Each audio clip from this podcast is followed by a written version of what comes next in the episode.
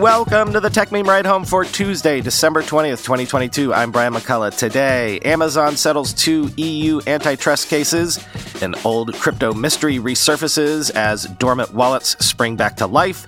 TikTok will tell you why they recommended that video to you. Is growth at Mastodon a flood or a trickle? And Coinbase is now worth less than Doge. Here's what you missed today in the world of tech. All right, let's see if we can pull this off. If I don't say his name, maybe I won't invoke him, sort of Candyman style. We'll explain that at the end of the show. Amazon has agreed to settle two EU antitrust cases related to third party sellers on its platform. Amazon won't be paying a fine because of the settlement and will adhere to the commitments made in the settlement for seven years. Quoting the Wall Street Journal, as part of the deal, Amazon is committing to giving third party sellers that use Amazon an equal shot at being selected as the default option for the buttons in Amazon's so called buy box and to qualify for its Prime shipping program. The buy box contains the add to basket and buy now buttons on the Amazon website. The company will also abstain from using non public data about sellers on its marketplace to compete against them. The deal settles charges the EU leveled two years ago against Amazon for allegedly violating competition law by using non public information from merchants in its competition against them. The EU since then has been investigating potential charges related to the Buy Box and Prime program. Amazon said Tuesday that it continues to disagree with several of the EU's allegations about its business practices, but engaged in a settlement to preserve its ability to serve customers and businesses in Europe. End quote.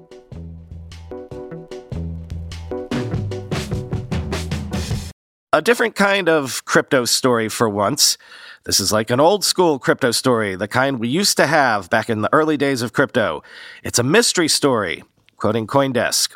More than 100 bitcoins tied to the defunct Canadian crypto exchange Quadriga were transferred out of cold wallets thought to be beyond anyone's control over the weekend after sitting dormant for more than three years. The company's bankruptcy trustee, Ernst & Young, did not initiate the transfers, Coindesk has learned.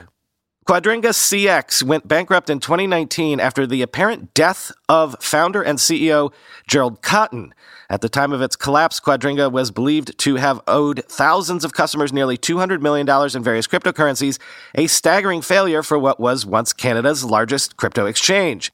Ernst & Young, which is acting as the trustee for Quadriga's estate, announced in February 2019 that it lost control of about 100 Bitcoin after mistakenly sending the coins to Quadriga-operated cold wallets that the Big Four financial services firm said it couldn't access. At the time, the Bitcoin was worth around $355,000 US.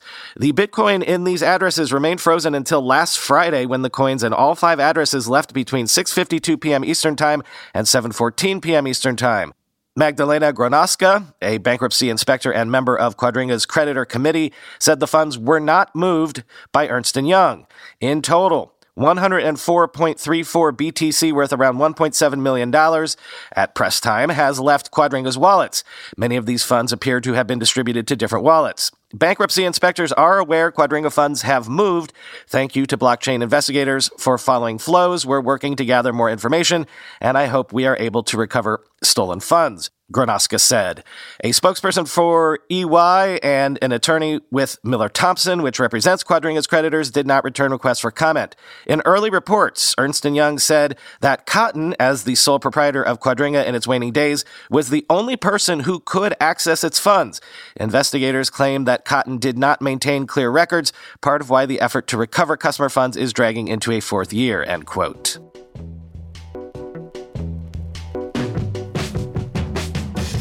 In a first, TikTok has begun telling users why a video was recommended for them in the For You feed, such as previous interactions or followed accounts, etc. Quoting TechCrunch.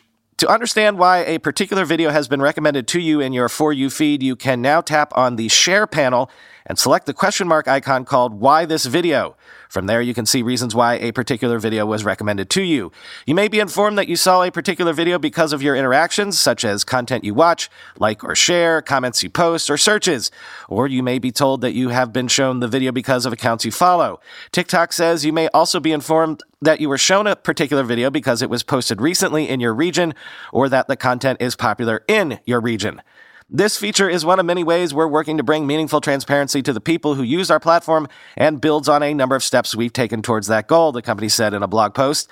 Looking ahead, we'll continue to expand this feature to bring more granularity and transparency to content recommendations, end quote.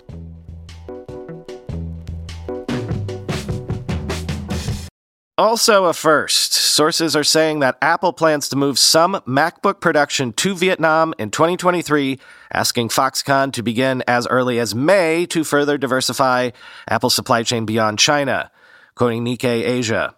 Apple has been working to add production sites outside of China for all of its major product lines, but doing so for the final one, the MacBook, has taken longer due to the complex supply chain needed for making laptop computers.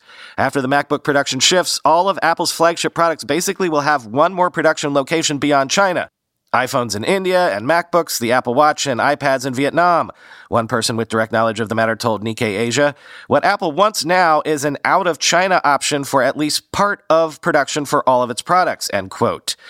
The company has been working on plans to move some MacBook manufacturing to Vietnam for nearly two years and has set up a test production line in the country, Nikkei Asia reported earlier. Apple makes between 20 million and 24 million MacBooks annually, with production spread between bases in the Chinese cities of Chengdu in Sichuan province and Shanghai. The shift to Vietnam comes amid not only rising geopolitical tensions, but also production disruptions caused by China's zero COVID policies and uncertainty from their sudden loosening in recent weeks. For China, the loss of its lock on MacBook production symbolizes the broader weakening of its position as the world's factory. Top electronics makers from Apple, HP, and Dell to Google and Meta have all made at least some plans to shift production and sourcing away from China since former U.S. President Donald Trump started a tariff war against the country, end quote.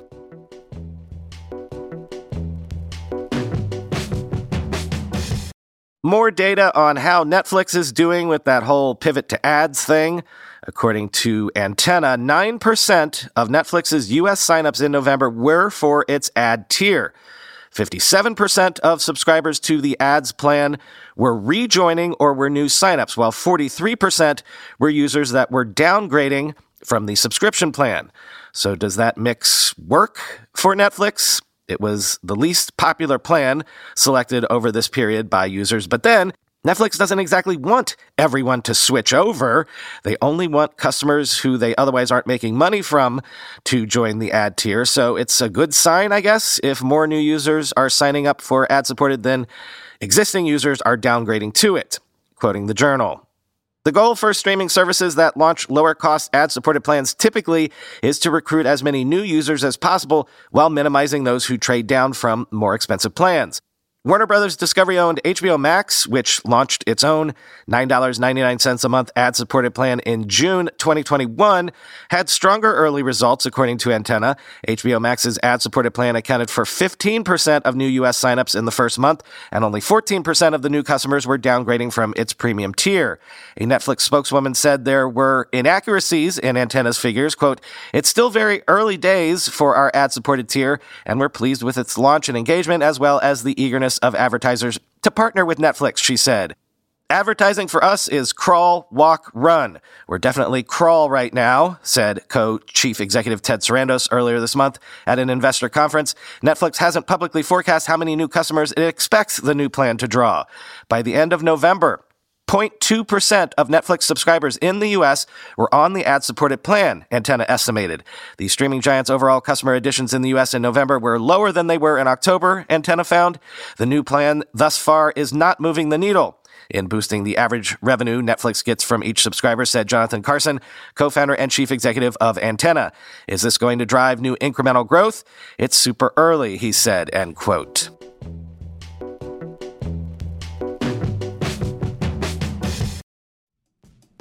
When you go through airport security, there's one line where the TSA agent checks your ID and another line where a machine scans your bag. The same thing happens in enterprise security, but instead of passengers and luggage, it's end users and their devices. These days, most companies are pretty good at the first part of the equation where they check user identity, but user devices can roll right through authentication without getting inspected at all. In fact, 47% of companies allow unmanaged, untrusted devices to access their data. That means an employee can log in from a laptop that has its firewall turned off and hasn't been updated in six months, or worse, that laptop might belong to a bad actor using employee credentials. Kolide finally solves the device trust problem. Kolide ensures that no device can log into your Okta protected apps unless it passes your security checks. Plus, you can use Kolide on devices without MDM, like your Linux fleet, contractor devices, and every BYOD phone and laptop in your company. Visit kolide.com slash ride to watch a demo and see how it all works. That's K-O-L-I-D-E dot com slash ride, kolide.com slash ride. Whether you're selling a little or a lot, Shopify helps you do your thing, however you ka-ching. As you know, I still run the first company I ever founded 25 years ago entirely on Shopify these days. Shopify is the global commerce platform that helps you sell at every stage of your business from the launch your online shop stage to the first real life store stage, all the way to the did we just hit a million orders stage. Shopify is there to help you grow the whole way, whether you're selling scented soap or offering outdoor outfits. Shopify helps you sell everywhere from their all in one e commerce platform to their in person POS system, wherever and whatever you're selling. Shopify's got you covered. Shopify helps you turn browsers into buyers with the internet's best converting checkout, 36% better on average compared to other leading commerce platforms. And sell more with less effort thanks to Shopify Magic, your AI powered all star. What I love about Shopify is that you can take any business to the next level, even 25 year old ones, but especially 25 day old ones. Sign up for a $1 per month trial period at shopify.com slash ride, all lowercase. Go to shopify.com slash ride now to grow your business no matter what stage you're in. Shopify.com slash ride. But then, you know, numbers are funny things. It all depends on how you parse them. For example, Mastodon CEO Eugen Rochko says that that social network reached 2.5 million monthly active users in November, up from around 300,000 in October, as Twitter users fled the service. So, like those Netflix numbers, does that sound good to you? Or is this actually bullish for Twitter that not that many people have jumped ship? Quoting TechCrunch. Rochko sounds confident in Mastodon's future, quote, understanding that freedom of the press is absolutely essential for a functional democracy. We are excited to see Mastodon grow and become a household name in newsrooms across the world, and we are committed to continuing to improve our software to face up to new challenges that come with rapid growth and increasing demand, he wrote, end quote. But David Wertheimer shows why numbers are often in the eye of the beholder by tweeting, quote, Mastodon grew 750% in a single month and now has roughly 0.75% of Twitter's monthly active users. Scaling social is hard, end quote. Indeed, like those Netflix numbers, is being less than 1% of Twitter's monthly active users a sign of the beginning of a transition? Is this the sign of crawling before walking, or is it just a crawl?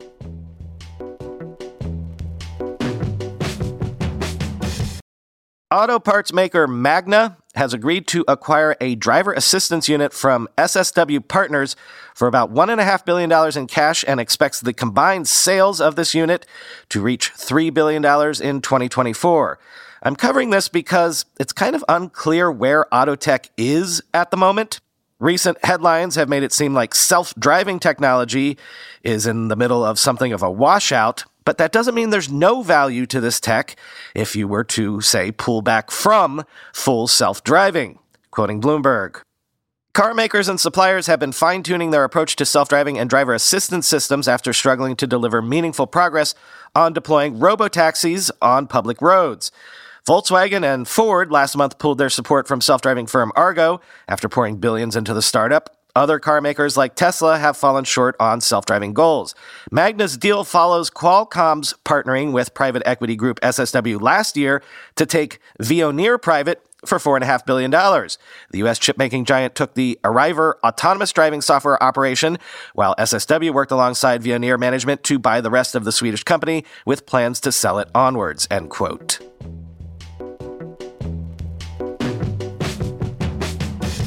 Sign of the times, according to the Financial Times, a drop in venture capital deals and a slowdown in the IPO market are pushing tech startups to debt based options as opposed to raising more equity rounds. Preqin shows new VC deals fell 42% year over year to $286 billion in the period from January to November of this year.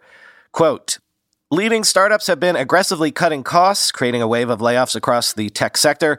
Still, a growing number of companies are running out of cash and are seeking more creative funding arrangements, according to interviews with VCs, entrepreneurs, pension funds, and bankers. Company founders have entered into debt focused deals such as bridge loans, structured equity, convertible notes, participating bonds, and generous liquidation preferences. These moves are designed to avoid a dreaded down round, accepting funding at a far lower valuation than a company had previously secured. Everyone is taking corrective action, said one investor based on Sand Hill Road, the California thoroughfare that is home to many of Silicon Valley's top venture capital groups from Sequoia Capital to Andreessen Horowitz. As the market rout looks set to continue into next year, this person said that even founders of well capitalized tech groups have had to ask, what are the adjustments we need so we can live longer? How can we punt financing from next year into 2024? End quote. Among the largest debt deals this year is Arctic Wolf, a cybersecurity company valued at $4.3 billion and backed by Owl Rock Capital, which raised a $400 million convertible note in October, twice as much as its largest equity financing. SoftBank backed delivery app GoPuff raised a $1 billion convertible note in March and has explored plans to borrow more since then, despite raising more than $2 billion last year, which had boosted its valuation to $15 billion by mid 2021. These deals come with a conversion premium, which allows their backers to convert shares at a higher price than an eventual IPO. Such deals represent a bet that the company will trade higher after going public. Convertibles kick the can down the road, said Chris Evdaman, a private company's investor at Baillie Gifford. They are mostly being led by existing investors who are saying, we also don't want to get into this unpleasant valuation discussion right now, end quote.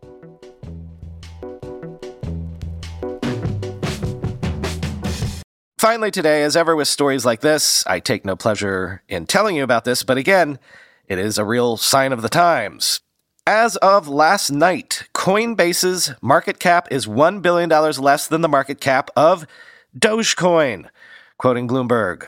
The exchange now has about $8 billion in market capitalization, while the value of Dogecoin, originally created as a joke in 2013, is topping $9 billion. The measurement does not necessarily reflect the intrinsic worth of those projects, but it may show how a meme coin can outperform the shares of a major US based exchange amid a highly volatile market. Coinbase has been among the hardest hit crypto firms as investors yank coins off exchanges or exit the asset class as a whole. The exchange has laid off more than 18% of its workforce, or the equivalent of roughly 1,200 people this year. Chief Financial Officer Alesia Haas said the firm is preparing for 2023 with a more conservative bias.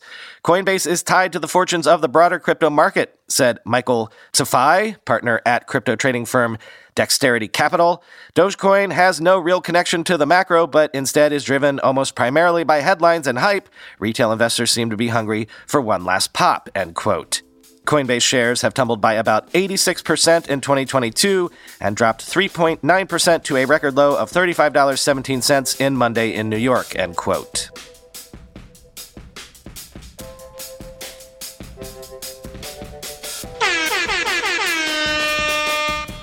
We did it, everybody. We went an entire episode without saying the words Elon Musk. I know, I just broke that by saying that, but it was a close run thing because in that last story, I could have mentioned how Doge has rebounded in price ever since Elon took over Twitter. But still, let's chalk this up as a win for my sanity nonetheless.